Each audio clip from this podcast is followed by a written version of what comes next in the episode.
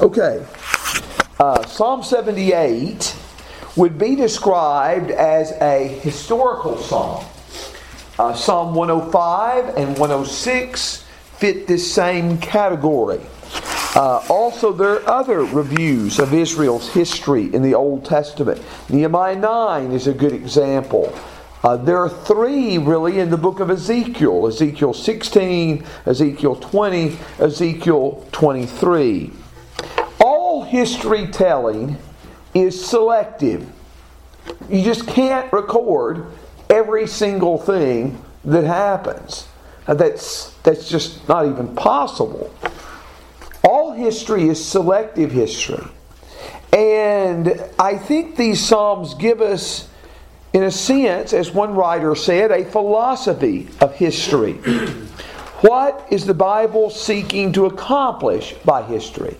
I would say there are two main lessons in, in most of those passages that I uh, mentioned at first. This psalm, Psalm 105, 106, Nehemiah 9, etc. Those points are the goodness of God and the sinfulness of Israel. And those points, of course, are set in contrast to each other. God's goodness is all the more brighter against the background of Israel's sin. And Israel's sin is all the darker against the background of God's righteousness.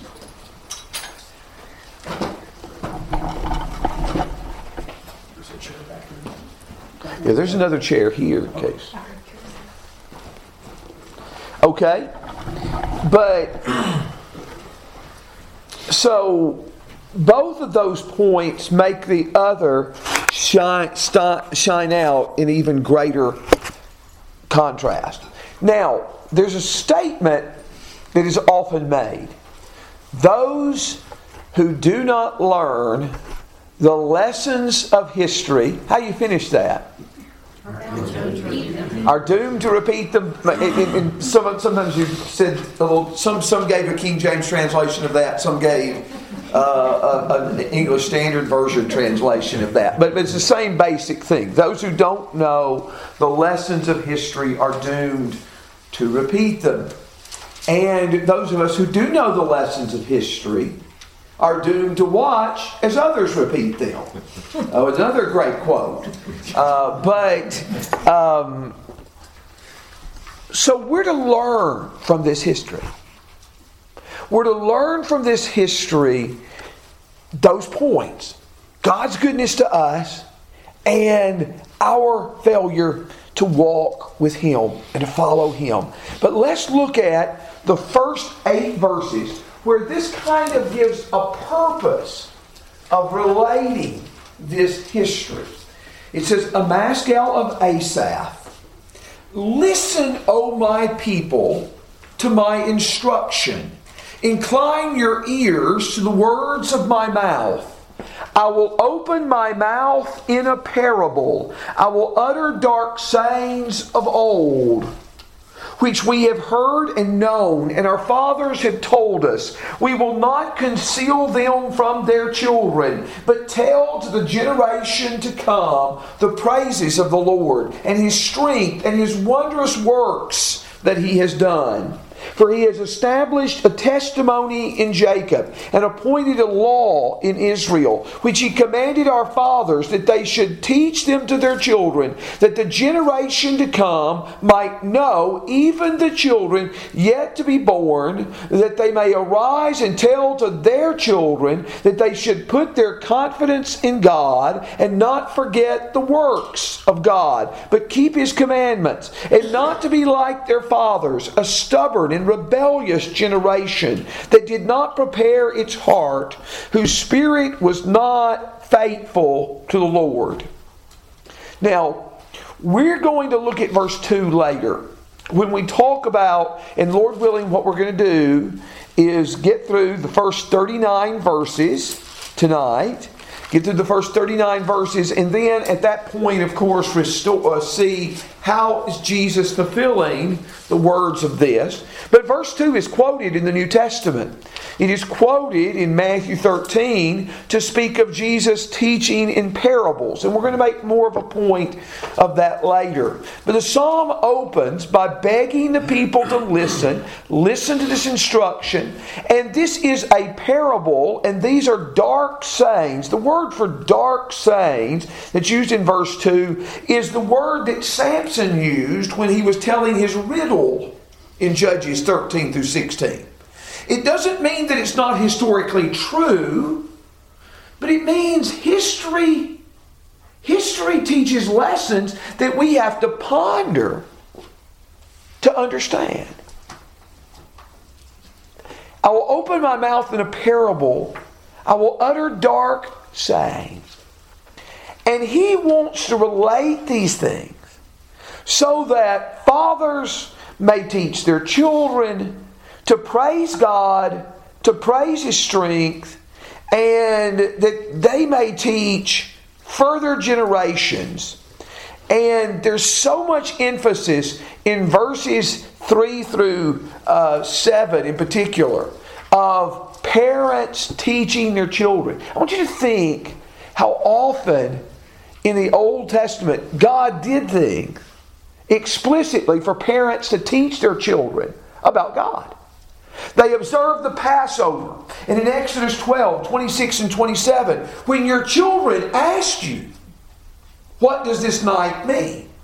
Then you tell them. It's a, it's a ready made opportunity. Every year they celebrated the Passover for children to ask their parents about why do we celebrate this Passover, to tell them what God did to deliver us. Same thing in Exodus 13, verses 8 and 9, for the giving of the firstborn. For those of you, you who've been in our Joshua class, you remember that God divided the waters of the Jordan, and Israel took 12 stones from the middle of the Jordan, and they set them up at Gilgal. And they set them up, and it says, When your children ask you, What do these stones mean? Then you're going to tell them that the Lord cut off the waters of the Jordan and we crossed over on dry land. God wants us as parents to teach our children. I will tell you, there is no place in the Bible for parental neutrality. I'm just going to let them make their own decision. No, that's the reason you got parents, because you're going to guide them to make a decision for God, to teach them about Him. More important thing could we communicate to them? And the purpose of all this history, the text states, in verse 7, it says that they might put their confidence in God. When we review biblical history in particular, this leads us to put our confidence in God, to trust in God. Every time that we read biblical history, it should build up our trust, build up our confidence in Him. That we would put our confidence in Him. This may be used in parallelism, but we will not forget Him. We will not forget Him. Now, in the midst of our world, a lot of things that go on in our world and a lot of things that go on in news entertainment. Some of it, some of it is, but some of it's not. A lot of it's not explicitly anti God in the sense that they are saying, you know, this is not God, this is mocking directly biblical values. Sometimes they just leave God out of the discussion altogether because they don't believe he's important enough to work into the story. We can't forget that history is his work and all the good things we experience are experienced because of him. And so it leads us to put confidence in him, not to forget him, to keep his commandments. And keep his commandments has got to be a subcategory of one of these two. So I don't put it as a separate thing. But, but also, now this is interesting. The purpose of history is not to be like their fathers. Not to be like their fathers. Now, I don't even know. Oh, yes, I do know. It was Sister Brown who was doing this. She came in. She was talking about history, and she said she's got excited about history because she got excited reading about her family. Now, I have not ever been one to study a great deal my family genealogy, but when people study their family genealogy, do the ones they tell you about are they usually somebody that's accomplished something, or are they usually ones that were the town drunk? I mean, you, the, the, to ask the question is to answer it. I, I, know that. You know, my family boasted for years. Um, my grandmother, in particular, on my mother's side, about how she was supposed to get money from Quaker Oats because we were her maiden name was Penn and her mother's maiden name was Penn and we were descendants of William Penn. Um, there was even a story done in our local newspaper about all the great grandchildren of William Penn who lived in our area, and my, my, my mom got included in that. I went in a meeting in Texas several years ago, and there was a family there named Penn. And, uh, and I said, you know, we might be related. And he said, we probably are. I said, we're, uh, we're descendants of William Penn. And he says, he had studied the genealogy real closely, and he said, that's impossible because William Penn didn't have any children. so, so there goes our claim to right there. But but it's uh, anyway. My point is that's the persons we like to be connected with. He uses this not to say, "Hey, look at these great people in Israel's past that we've been like." But he says, I want you to hear this history so that you're not like them stubborn and rebellious.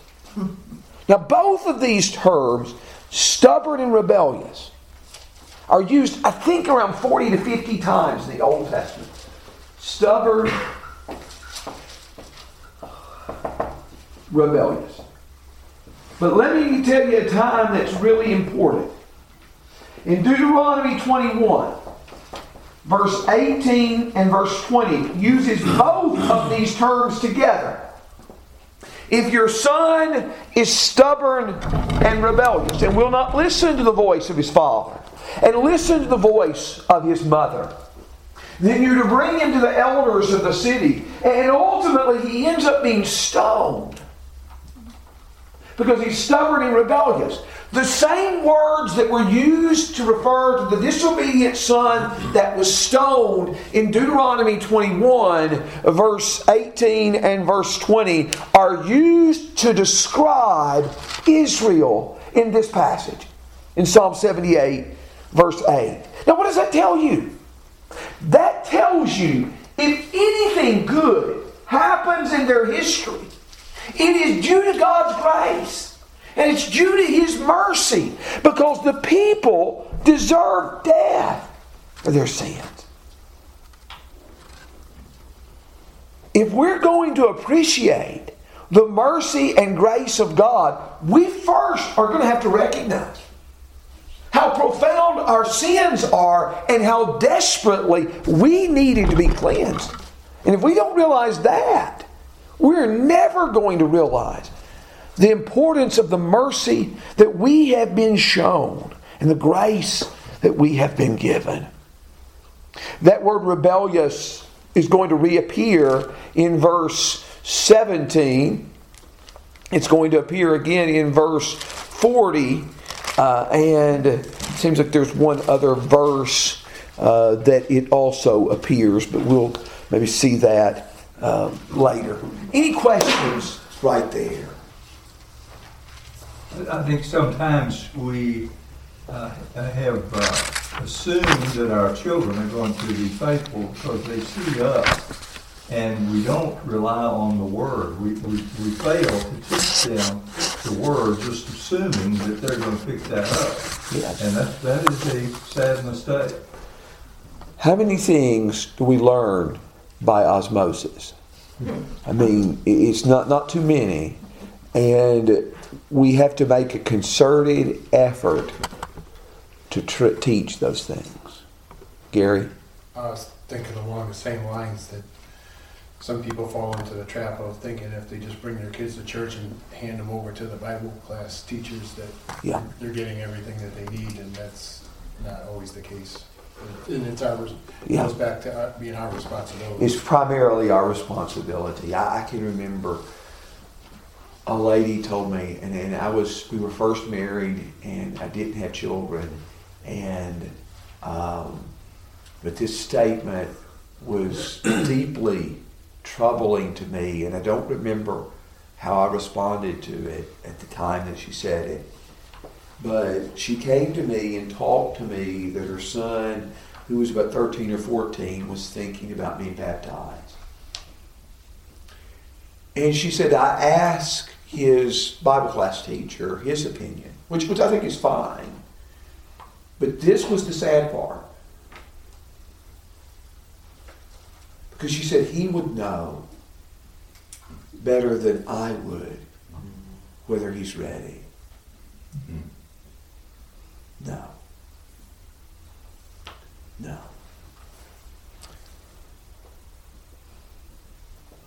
And over the years, I've realized that even more profoundly. If he knew better than you knew, there's already two strikes against him in this world.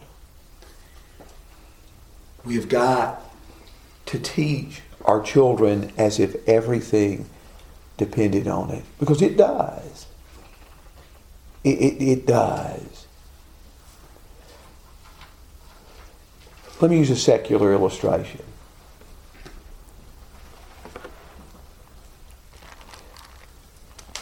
When I was first able to, to recognize anything about sports,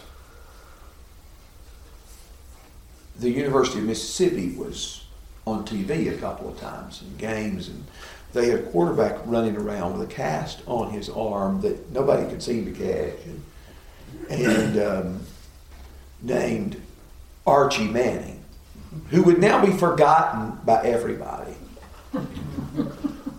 Were except for people in the state of Mississippi, they, they, they remember him very fondly. Unless he communicated to his children his knowledge of the sport. And they knew everything about the game. They understood the game and had enough physical ability to pull it off. And now they're teaching another generation. Is there's a there's another one on the horizon. But this is my point. We have something better to offer our children than he did his. Now, I recognize our children are not going to have fame that his did or the money that his did, but that's not what it's about anyway. It's about eternal life. And we've got a better treasure at our hands. And may God help us to be quick to share it. But in verses 9 to 11, The sons of Ephraim were archers equipped with bows, yet they turned back in the day of battle. They did not keep the covenant of the Lord, but refused to walk in his law. They forgot his deeds and his miracles that he had shown them.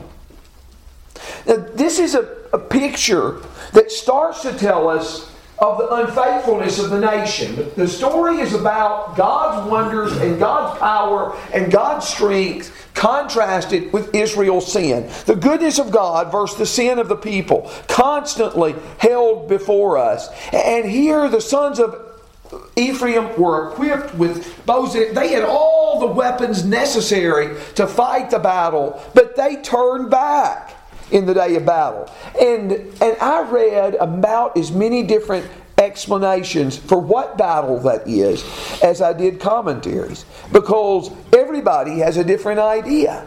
But uh, we don't know what battle this refers to. But uh, maybe it refers to one that made the most sense to me is it maybe just a reference to failing to Ephraim failing to come and take the land of Canaan in Numbers 13 and 14. But but I'm not sure of that. But anyway, they didn't keep the covenant. They didn't walk in God's ways. They forgot his deeds. Now remember that statement in verse 11. They forgot his deeds. The whole purpose of telling this history is not to let happen what happened. They had forgotten God's deeds, and look at the disaster that it brings. They forgot His deeds and His miracles that He had shown them. Every good thing God did for Israel was an argument why they should serve Him, why they should follow Him, why they should be His people and have Him as their God. Everything that they did. Now, what, what thoughts do you have on 1 through 11? Uh, anything, thoughts, or questions? What, what a couple of writers do is they divide Psalm 78 at this point, beginning with verse 12, in a couple of panels that are parallel, basically. That both of them will deal with God's gracious activity. Then that's contrasted with Israel's rebellion, and even in the midst of um, some of this, there are also pictures of God's goodness and God's mercy, but that's the main focus. Israel's rebellion, God's anger and punishment, but then God in His mercy restores the relationship. And, and, and, I think that might be a good way to look at these. That there, uh, that um, he he goes over the story a couple of times to drive home its lessons. In verse uh, 12, he wrought wonders before their fathers in the land of Egypt, in the field of Zoan he divided the sea and caused them to pass through and made the waters stand up like a heap. He led them by cloud, with the cloud by day, and all the night with a light of fire. He split the rocks in the wilderness and gave them abundant drink like the ocean depths. He brought forth streams also from the rock and caused the waters to run down like rivers. Now, all of these are pictures of God's goodness, God's kindness, God's mercy, God's love to the people of Israel. Look at how abundantly He provided for them. He brought wonders for their fathers in the land of Egypt. Now, I think verse 12, as will be clear in this second section, refers to the to, particularly to the plagues that God used to strike the Egyptians. These are the wonders that he did. And think about being an enslaved, oppressed, beaten people and to see these miracles falling on the these plagues falling on the Egyptians while you and your people are free. I mean there's there's complete darkness in the land of Egypt and all the sons of Israel have light. They see the difference. And what an argument for God and His power that was. And when they come to the sea, and the Egyptians are on one side with their horses and chariots, and the sea's on the other, and it seems like there's no way out, God divided the sea.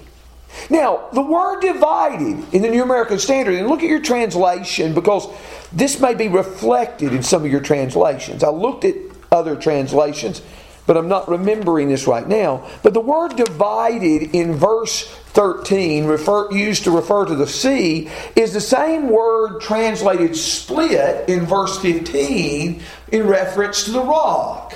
There's a comparison between God dividing the sea and God giving Israel water out of the rock. He split the sea, or divided the sea, and he split the rock and divided the rock and caused the water to come out. But, but it's a way to, to, to, show a connection between these activities. But God divided the sea, caused Israel to pass through, made the waters stand up like a heap. The waters, the waters did that at creation, according to Psalm 33 7. They do that at the crossing of the sea. Exodus 15, verse 8. You, you know these stories well. By day, he led them by pillar of cloud, and at night by fire. I could give you a lot of cross references. Any of you need them afterwards, feel free to ask. But Exodus 13, beginning 17 through 22, is one of the first ones. But think about that. God's, God's guiding them. There's no, no question whether they should stay or where they should go, because when the cloud moves, they move. The cloud stays, they stay. They're just listening to God, relying upon His God, guidance, and He guides them each step of the way. And He split the waters, the rocks, in the wilderness. Now,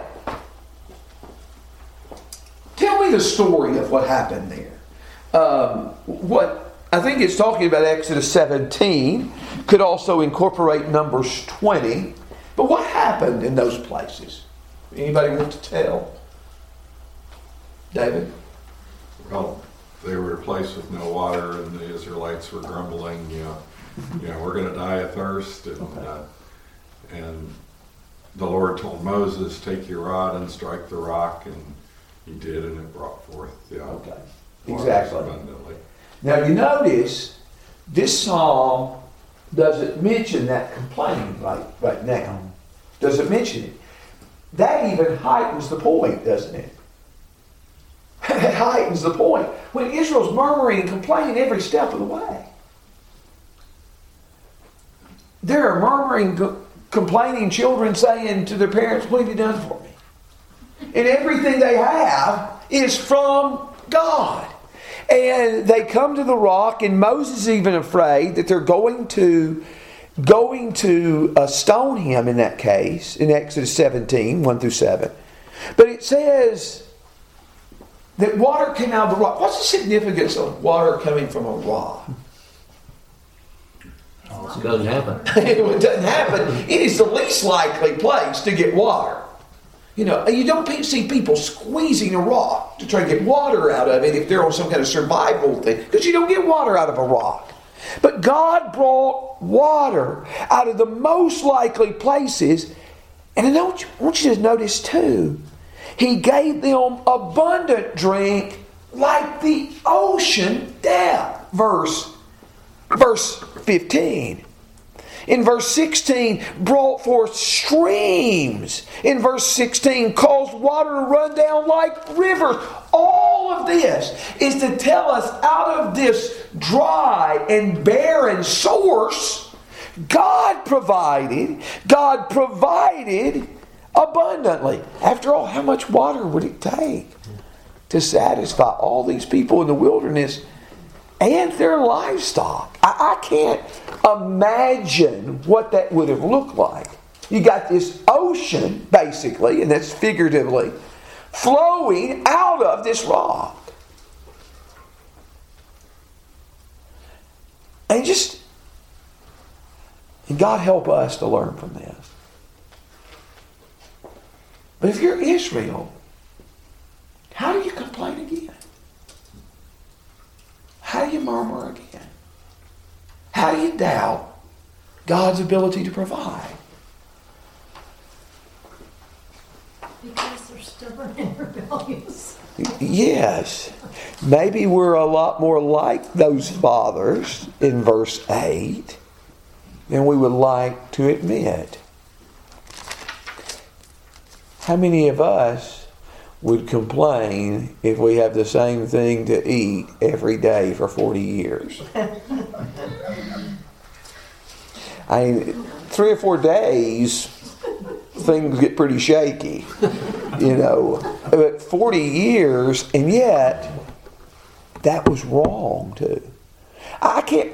I, I can't forget something Gordon Wenham keeps saying in his little commentary on Numbers as he talks about the people traveling through the wilderness and they're complaining. He said, For those of us who have been to this area, this part of the world, we sympathize with Israel as to why they would complain. But the biblical writer does not. It is ingratitude, it is unthankfulness, and it is sin. In spite of all God's goodness and all God's mercy, verse 17 says, Yet they still continued to sin against him, to rebel against the Most High in the desert. And there's the word that Vicky mentioned just a moment ago. Stubborn and rebellious in verse 8, and here's the verb form in verse 17 to rebel against the Most High in the desert. In verse 18, and they, in their heart, they put God to the test by asking food according to their desire. In their heart, I think this shows us this sin was deep seated in the people. It's in their hearts, it's in their souls, just like good things can be, bad things can be as well. In their heart, they put God to the test. Now, this idea of testing God, of putting God to the test, is used here in verse 18, it's used in verse 41, it's used in verse 56. In all of these passages, you see it. Testing God. And in their heart, they put God to the test by asking food according to their desire. And they spoke against God and said, Can God prepare a table in the wilderness? Behold, he struck the rocks so that water gushed out and streams were flowing. Can he also? Can he give bread also? Will he provide meat for his people? Can God provide a table in the wilderness? Can God give us food? It seems like to me that part of the uh, genius of this text is that that question has already been answered in what they've experienced. God has given them water that's gushed out like an overflowing stream from a rock. Can God provide for them? When we face more difficulties economically, we and I, I venture to say, I don't know everybody's all their lives experience, but I don't know anybody here who's got close to this experience. But have we ever doubted God's ability to provide? The very fact that God provided for Israel abundant waters out of a rock is proof He can provide a table in a wilderness, a barren land. That God can provide meat for His people. By the way, the words prepare a table, it's two words, verse 19 prepare a table. It's two words in Hebrew, and those same two words appear in Psalm 23, verse 5. He prepares a table before me in the presence of my enemies. He anoints my head with oil, my cup is overflowing. To some degree to ask can God is an insult in itself that deserves a rebuke. Let me show you that. Look at Numbers 11. Numbers 11, a passage that's going to be invoked in just a little while. In Numbers 11, verses 19 and 20, God says He is going to give them meat for a whole month. He's going to give them meat till it comes out your nostrils. He's going to give them meat till they become sick of it. But Moses said, now this is Moses. This is not the people. In verse 21, the people among whom I am are 600,000 on foot. Yet you have said, I will give them meat in order that they may eat for a whole month. Should flocks and herds be slaughtered for them to be sufficient for them? Or should all the fish of the sea be gathered together for them to be sufficient for them? God, how are we going to feed this number of people? Is what Moses is asking. Are we going to kill every one of their herds and every one of their flocks and, and, and, and catch every fish in the world? Is that what it's going to take? In verse 23, the Lord said to Moses, Is the Lord's power limited? Now you see whether my word will come true or not. And to ask a question, can God provide a table in the wilderness, is in a sense worthy of rebuke in itself. We're going to revisit that passage, Lord willing, later. This chapter talks greatly of God's love and God's mercy, but it talks also of God's wrath and God's holiness. In verse 21, therefore the Lord heard and was full of wrath and a fire was kindled against Jacob. And anger also mounted against Israel because they did not believe in God and did not trust in his salvation. Yet he commanded the clouds above and opened the doors of heaven. He rained down manna upon them to eat and gave them food from heaven. Men did eat the bread of angels, and he sent them food in abundance. He caused the east wind to blow in the heavens, and by his power he directed the south wind. When he rained meat upon them like the dust, even winged fowl like the sand of the sea. Then he let them fall in the midst of their camp, round about their dwellings. Now, I'll stop right there, and we'll talk about those verses a moment. But we have seen God's goodness Israel's sin, Israel's rebellion, Israel doubting God, and, and, God will judge them. But even though we've mentioned that the title of this section is being God's anger and punishment, there's just as much, if not more, to said about God's goodness in this section than there is about His judgment. And look at it and see God's goodness is always shining through. But, but we see, remember the purpose of this history in verse 7 was that people would put their confidence in God. But you see, this was not how their forefathers acted. In verse 22, they did not believe in God, did not trust in His salvation. Verse 22 will say, verse 32 will say the same kind of thing. God commanded the clouds above, He opened the doors of heaven.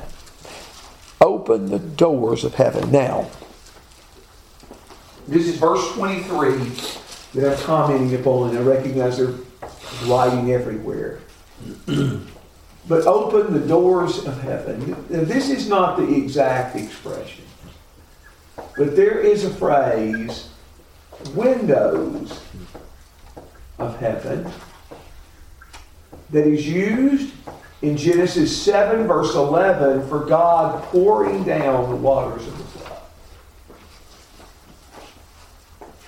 Also, in an account that we mentioned a couple of weeks ago in the sermon, in 2 Kings 7, verse 2 and 19, how, how are the windows of heaven used in that account? You remember the four lepers? Oh. Yeah, it talks about, said, if the Lord, this is the unbelieving man who says, if the Lord should open the windows of heaven, how can this be? And God told the people in the days of Malachi, Malachi 3.10, test me in this. Bring your tithes into the storehouse, and I will pay, I will give you I will pour out, I'll open the windows of heaven and pour out a blessing that's too big for you to receive. This is not point. It's not the exact same expression. But every time that phrase, doors of heaven or windows of heaven, is used, it's talking about God just pouring out things in abundance, great abundance. Whether it be the waters of the flood, whether it be the food and blessings that He gives to His people Israel, it talks about pouring things out in great abundance. And that's the way it's used here.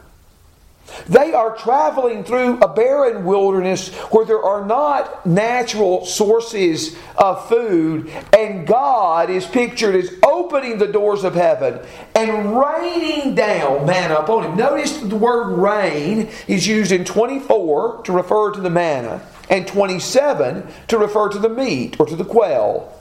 It's a picture of God just pouring down a blessing upon it. It may even be comparing the blessing that he pours out to the waters of Noah's flood that covered the earth. May even be that point. But he rained down manna, gave them food from heaven. It's called in verse 24 food from heaven, and it's called the bread of angels in verse 25. Bread of angels. What's that? What's that mean? I was gonna ask you. Okay, it's a good, good, it'd be a good question. Such a good question, Gary. I ask it first.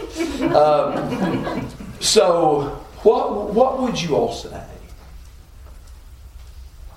I, I, I don't know exactly. God provided. God It's, provided. it, it is God provided. It, you know, it's from above. God provided. It's from above, and I think also it shows us the foolishness of their complaints. You know, we have nothing to eat except this manna. We're so sick of it. In Numbers 11, you see that complaint in Numbers 11, verses um, 4 through 9, and then in Numbers 21. Numbers 21, you see that complaint. Um,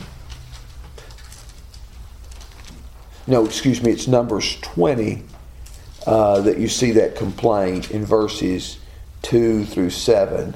Um, you made us, you brought us in this wretched place. It's not a place of grain or vine or pomegranates, nor is there water to drink. Um, and um, there's another place they're complaining about the manna besides Numbers 11. But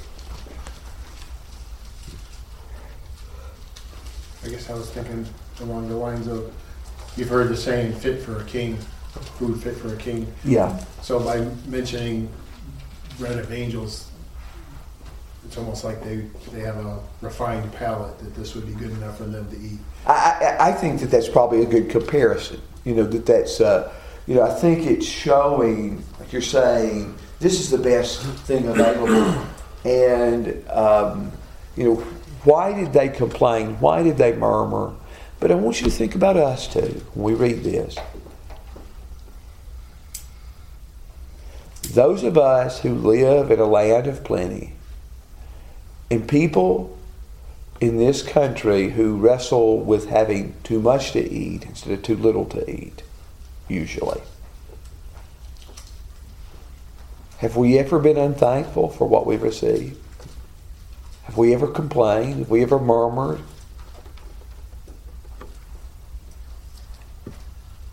I know, I, I, go ahead. I know I don't. I'm always happy when somebody's feeding me.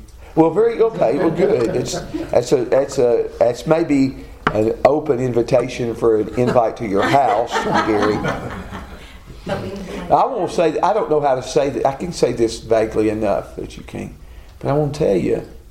I've been in some of these like lectureships. There's several preachers around, and you know they have you all over to eat and house a meeting, and I've heard complaining in those things. we weren't given enough to eat. so I'm saying I know it happens, you know, and I know at times, at times we've probably all been guilty too. I know I have. Not those times as much, but sometimes. But what does the example of Israel show us? Not to be like them. Not to be like them. Man did eat the bread of angels. He set them food in abundance.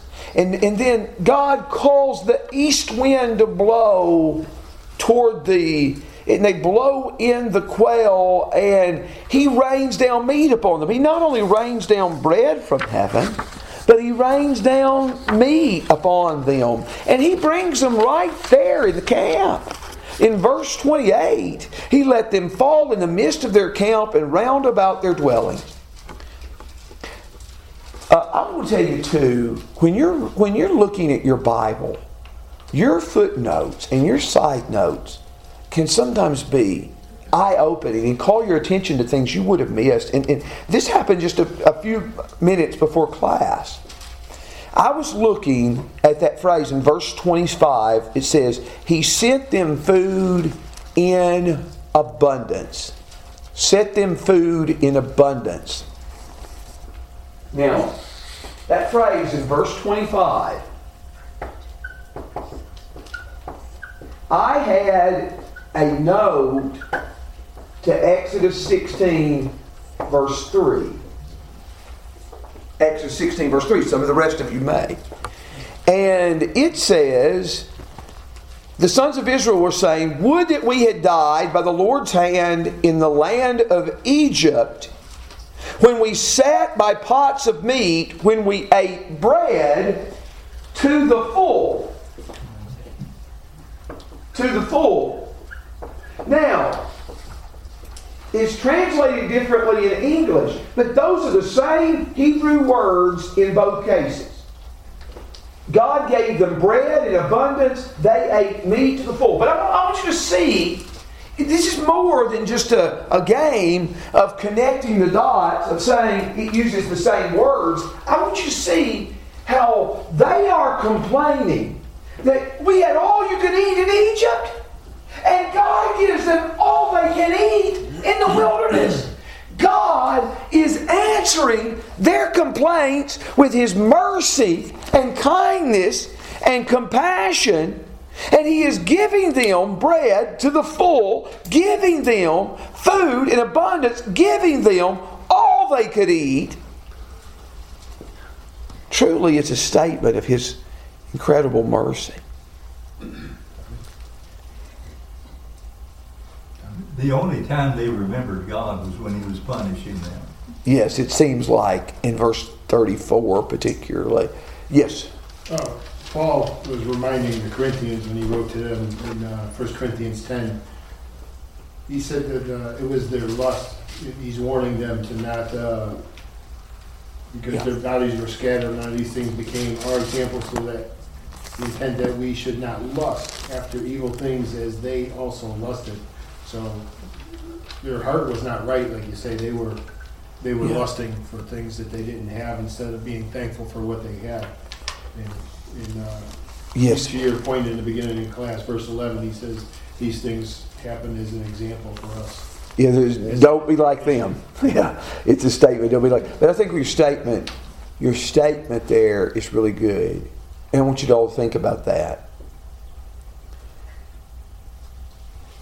That this is that sometimes a longing for what we don't have is a failure to be grateful for what we do have. And think about that. Think about that. I mean, I, I suppose it's.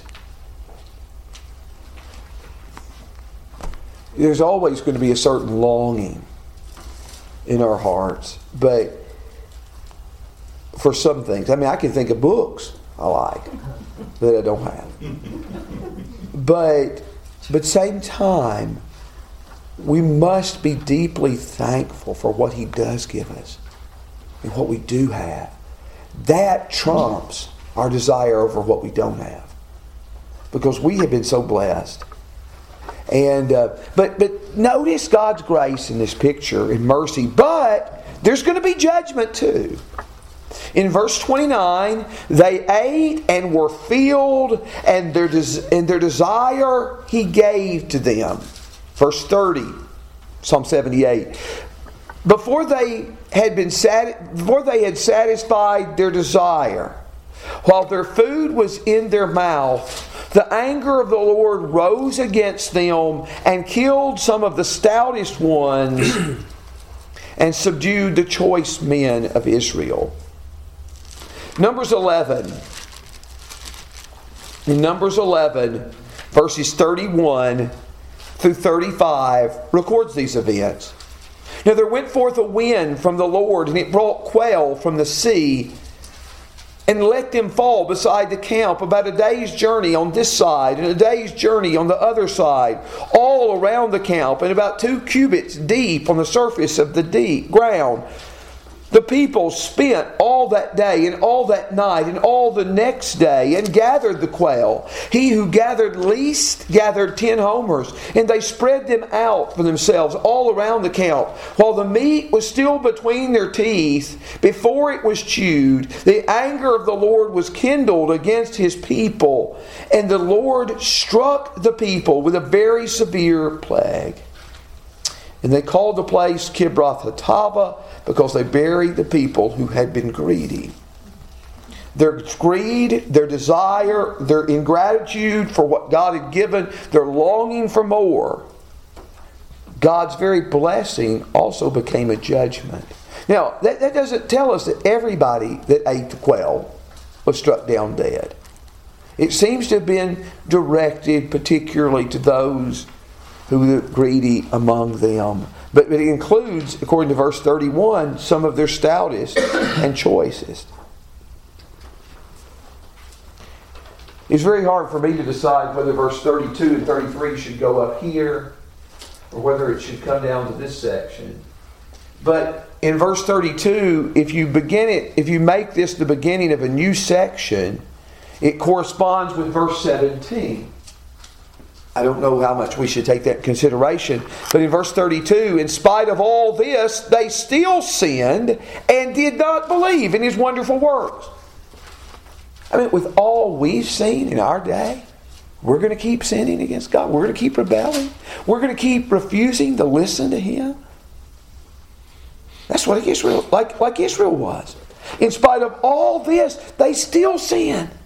They did not believe their wonderful works. So he brought their days to an end in futility and their years in sudden terror. This word translated futility is the word translated vanity. In verse 33, this word translated futility is the word translated vanity in Ecclesiastes. Vanity of vanities. All is vanity. It is emptiness. And their years came to an end in futility. I think this is talking about that wilderness generation. Again, what, what comments do you have? I know we've had so much to cover that I haven't given you much time for that.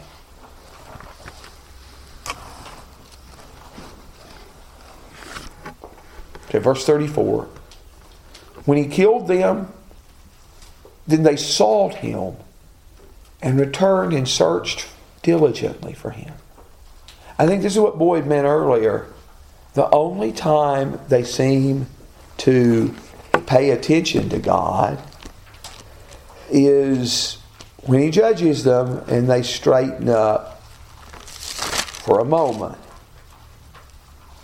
As Isaiah 26, verse 9 says, For when the earth experiences your judgments, the inhabitants of the earth learn righteousness.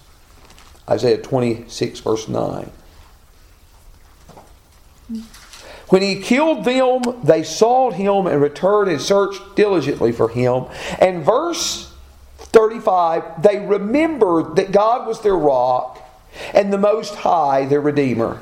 They remembered that. Now, before, they have forgotten in verse 7, or were warned not to forget in verse 7. In verse 11, they forgot. In verse 42, they will not remember. But right now, when they are judged, they remember God was their rock and the Most High, their Redeemer. In verse 36, they deceived him with their mouths, they lied to him with their tongues. Their heart was not steadfast toward him, nor were they faithful to his covenant. Would you say the text itself describes this repentance as sincere or insincere? Insincere. Insincere. I think you're right, Gary. I think it's insincere. And yet, even then, even then, verse 38, but he, being compassionate, forgave their iniquity and did not destroy them. He often restrained his anger and did not arouse all his wrath. Thus he remembered. We've seen the people forget and superficially remember in verse 35, but he remembered that they were but flesh. A wind that passes and does not return. God was full of wrath in verse 21. God was filled with wrath in verse 59. But God is compassionate. And this word compassionate, used in verse 38, was also used in Psalm 77 and verse 9. Has God forgotten to be gracious? Has He, in His anger, withdrawn His compassion? That was the question asked. Has God, in His anger, withdrawn His compassion? And what we find is that God is compassionate. 78 38. Has He, in His anger, withdrawn His compassion? God has restrained His anger and did not arouse all his wrath until we get to final judgment. The world has never seen a full display of God's anger and wrath. There have been some terrible things happen in history that have been judgments from God. But until we get to that day, God is restraining his anger and not arousing all his wrath. And it's fascinating to me that in verse 39, he remembers that we are but flesh. We're going to come to that idea again in Psalm 103, verse 14, that God remembers how frail we are. And that's a reason for his mercy. And what's so amazing about that is we're so, one of the reasons we're so frail is because of our own sin. Our sin has brought this problem on us, and yet still it is a reason for God to show mercy. God is full of wrath. God is compassionate and forgiving and restraining his wrath. Both are true. And we have to understand both. To eliminate either one of them is to mute the biblical story. Now, what ideas come to your mind in this in these verses? Uh, Barnes Barnes notes on verse 39 uh, bring up Jesus' statement in Matthew 26 41 the spirit is willing, but the flesh is weak. Okay. We, we, we have a God who, who remembers that we are but flesh. Yeah. Good point. It's a good and good verse to bring in with it. I was thinking about that verse too. All, all my life growing up, I've heard the phrase, uh, you know, kind of along the lines of giving somebody slack in judgment because, well, they're only human, you know. Mm-hmm. But then I remember after becoming a Christian, I always just kind of grew up accepting that statement that, ah, we're only human, like we're flawed. Mm-hmm. And I heard a sermon where it talked about we're made in the image of God. Yeah. So we're not flawed. Yes. And he, you know, he made us at the top of the food chain and gave us brains, intellect, and Yes. all of that stuff. So there's I think what you're saying is right, but I think both both of those are true. Both of those are true. There's a certain sense in which our shared humanity and our is leads us to have mercy. If it leads God to have mercy on us because of our physical weakness and weakness, then it should lead us to have mercy on one another. And yet at the same time, that's right. We are created in God's image, and we can't use that as an excuse for sin. And that's the difficulty sometimes with certain truths in the Bible. You got to keep keep them in balance. Uh, last night, uh, Sid Latham was saying, I can't say it as well as the quote he was giving. It's a quote from D. Bowman, but balance is what we see we need as we're swinging from one side of the pendulum to the other, you know, and, and balance is something that we need, you know, and, and I think both of those are true. Um, but let's talk about, if y'all don't have more thoughts on the psalm, and it is a powerful psalm, but let's talk about how Jesus fulfills Psalm 78.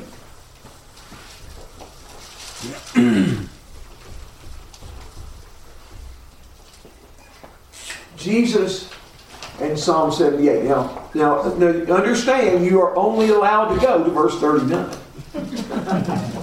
so, to 78, 39. We'll put it that way. But the first 39 verses, how do you see Jesus fulfilling those? Vicky? In verse 15, um, where he split the rock and he gave them drink abundantly as from the deep. In John 4, 4, 4, 4 14, Jesus says that he will give us Okay. and we won't be thirsty. Okay. Um, Jesus, you know, I, whoever drinks of the water that I give him shall never thirst, but there shall be in him a well of water springing up to eternal life. Very good. You know, it seems like to me, too, that there is some time in the life of Christ where the rocks were split. Mm-hmm. Not in the life. Well, uh, yeah, in, in Matthew 27, yes. Matthew 27. And I didn't check if these were the same words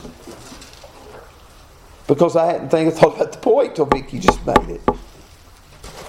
Verse 51, Matthew 27 51, when Jesus, or let me start 50. Jesus cried out again with a loud voice and yielded up his spirit. And behold, the veil of the temple was torn in two from top to bottom, and the earth shook, and the rocks split. Wow. And then also, not exactly the same language, but the same kind of idea in Matthew 28. In verse 2, behold, a severe earthquake occurred, for an angel of the Lord descended from heaven and came and rolled away the stone and sat upon it. So the rocks were split in the death of Christ, and the stone was rolled away in the resurrection of Christ. If it was an amazing thing that God had split the rock and brought water out of it, how much more when God rolled away the stone and the water of life comes forth triumphantly from the grave? How much more in that case? Very good. Thank you. Thank you for that. Gary, mentioned 1 Corinthians 10. Yes. Uh, for they were drinking from a spiritual rock which followed them, and the rock was Christ. Okay, they let's just tie it with the passage. They remembered their rock in verse 35, which is a reference to God. And they remembered their rock after the Lord struck them, and that rock was Christ. How many of you would have ever gotten that if Paul hadn't said it? I'm not one who would have gotten it. Uh, but but, but uh, God is their rock on whom they depend. Christ is their rock. That whom, and, and since we're talking 1 Corinthians 10, um, the Bible three times in this psalm, but one time in our class tonight, Psalm it talks about putting God to the test. And this is specifically referred to in 1 Corinthians 10, verse 9. They, they tested God, they put him to the test. It's talking about the wilderness experience right there. I think Gary also alluded to, to that passage. But this, this New Testament word to put to the test is used four times in the New Testament, and that's one of them. The other three are these Matthew 4 7, Luke 4 12. Same context in both of those, the temptations of Jesus. And he quotes, You shall not put the Lord your God to the test. Shall not put the Lord your God to the test. And this term is also used in Luke 10 in verse 25, where the Bible tells us the lawyer comes putting Jesus to the test, asking him a question.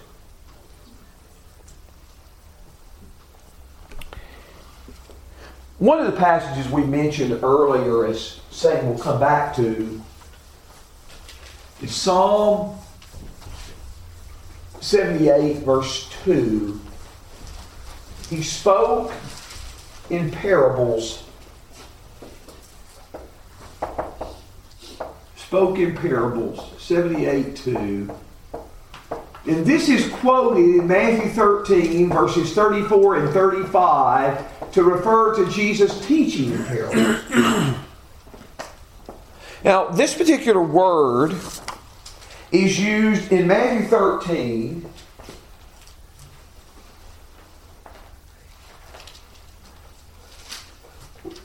Just in Matthew 13, this is used 13 times. Should be easy to remember. 13 times in Matthew 13.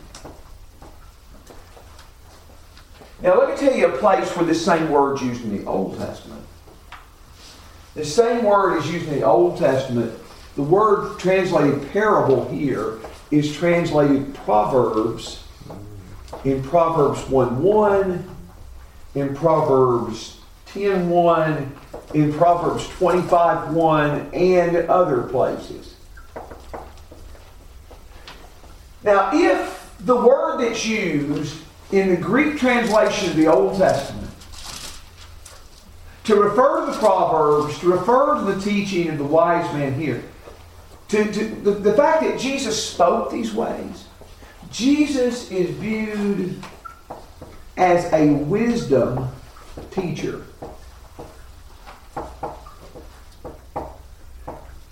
A greater than Solomon is here. That statement has just been made in Matthew 12. It's just been made. Matthew 12, 38 through 42. The Queen of Sheba came from the ends of the earth to hear the wisdom of Solomon, and the greater than Solomon is here. And then in the next chapter, Jesus is speaking parables, proverbs like Solomon. If we listen to his proverbs, and we should, then we should listen to Jesus. We were mentioning in the study there how the people really were shocked in response when God was killing them. Oh, yes, you are God. And, and they were using their mouth to confess that and to praise Him, but their hearts were, were not in it. When the disciples asked in, uh, back in Matthew 13, Why do you speak in parables? He said, Because it's been given to you to know the mysteries of the kingdom of heaven, but to them it has not been known. For whoever has, to him more will be given, and he will have abundance. But whoever does not have, even what he has will be taken away from him. So I think Jesus has taken this the same thought in the sense that when he's teaching the parables, those that have a true heart to want to know God, Yes. they're going to sit, listen intently, and Yes. contemplate, and, and, and maybe even ask and, and figure it out. And the people that don't really have a mm-hmm. clue and don't really care, they're not going to figure it out, and they're Yeah. going to do And it. it's, and it's a good answer to the question, as Ed Harrell says in an old sermon, why is the Bible written the way it is? It's written so that those who want to figure it out can, and those who don't want to can be confused. Um, and uh, but that is a good passage, Gary. So they were, in, in that part, they were losing their lives because they didn't believe in, in Jesus' dispensation. They're still losing their lives yeah. and even eternally. Yeah. Yes, you're right, because they don't want to listen. Another thing that struck me is the word, if this word is translated wonders or miracles. It's a word in the class this morning that uh, Jeremy called attention to, the class that few of you were in. That word wonders and miracles, the, the word that's used here in the Greek translation is only used once in the New Testament. And that one time is Matthew 21 15, for the children in the temple are praising the wonderful things that Jesus is doing as he is healing the blind and lame. Only used once in the New Testament. But this is what I'm saying. There's a comparison between God's miracles and wonders in the Old Testament, such as the dividing of the Red Sea and the plagues, etc. There's a comparison between those and the miracles God does through Jesus in the use of his term. David. Yeah, verse 11, and they forgot his deeds and his miracles that he had shown them. Uh, that certainly applies to the crowd when he was on trial before Pilate. And what shall I do with Jesus? Yeah. And they holler, crucify him.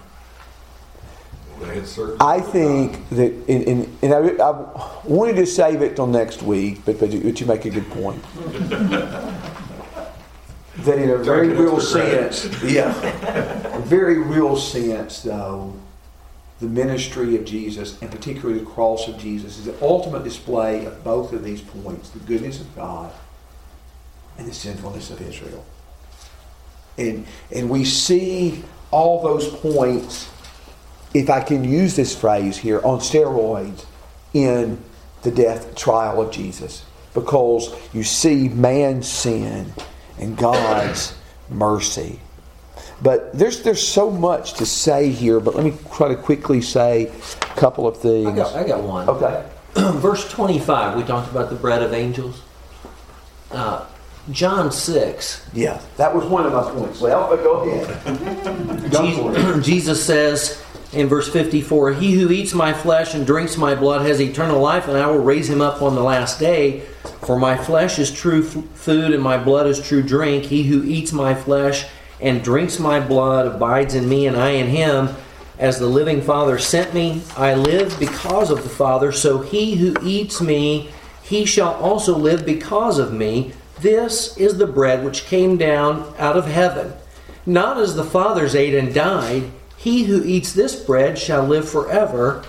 These things he said in the synagogue as he taught in Capernaum. Many, therefore, of his disciples, when they heard this, said, This is a difficult statement. Who can listen to it?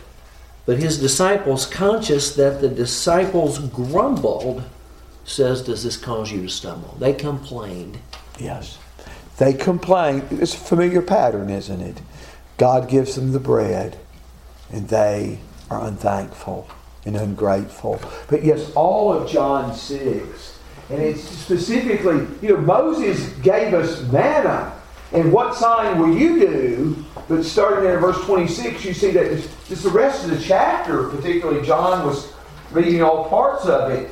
it it's, you know, God God provides the ultimate bread in Jesus. He said it wasn't Moses who gave you this bread, it's my Father who gave you this bread. And, uh, but yes, and, and man, that's, that's powerful. That is powerful. But I'll tell you something else too.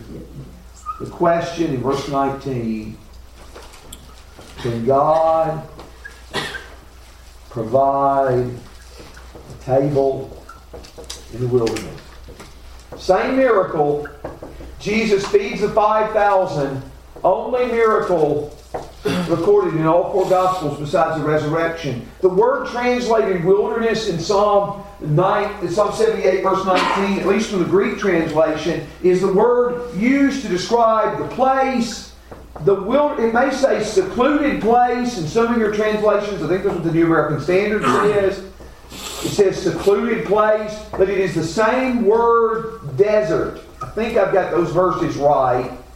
As all those make a reference to the desert as a place where Jesus provides a table. Can God provide a table in the wilderness? Jesus takes five loaves and two fish and feeds 5,000. Yes. Our God can provide a table in the wilderness. Now, you can make a lesson out of either one of those points.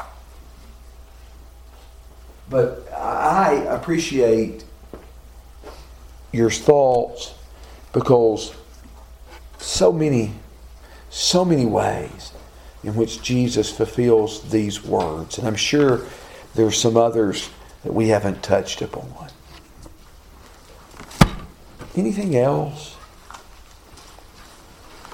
No, I don't think Brad still had a song. Did he?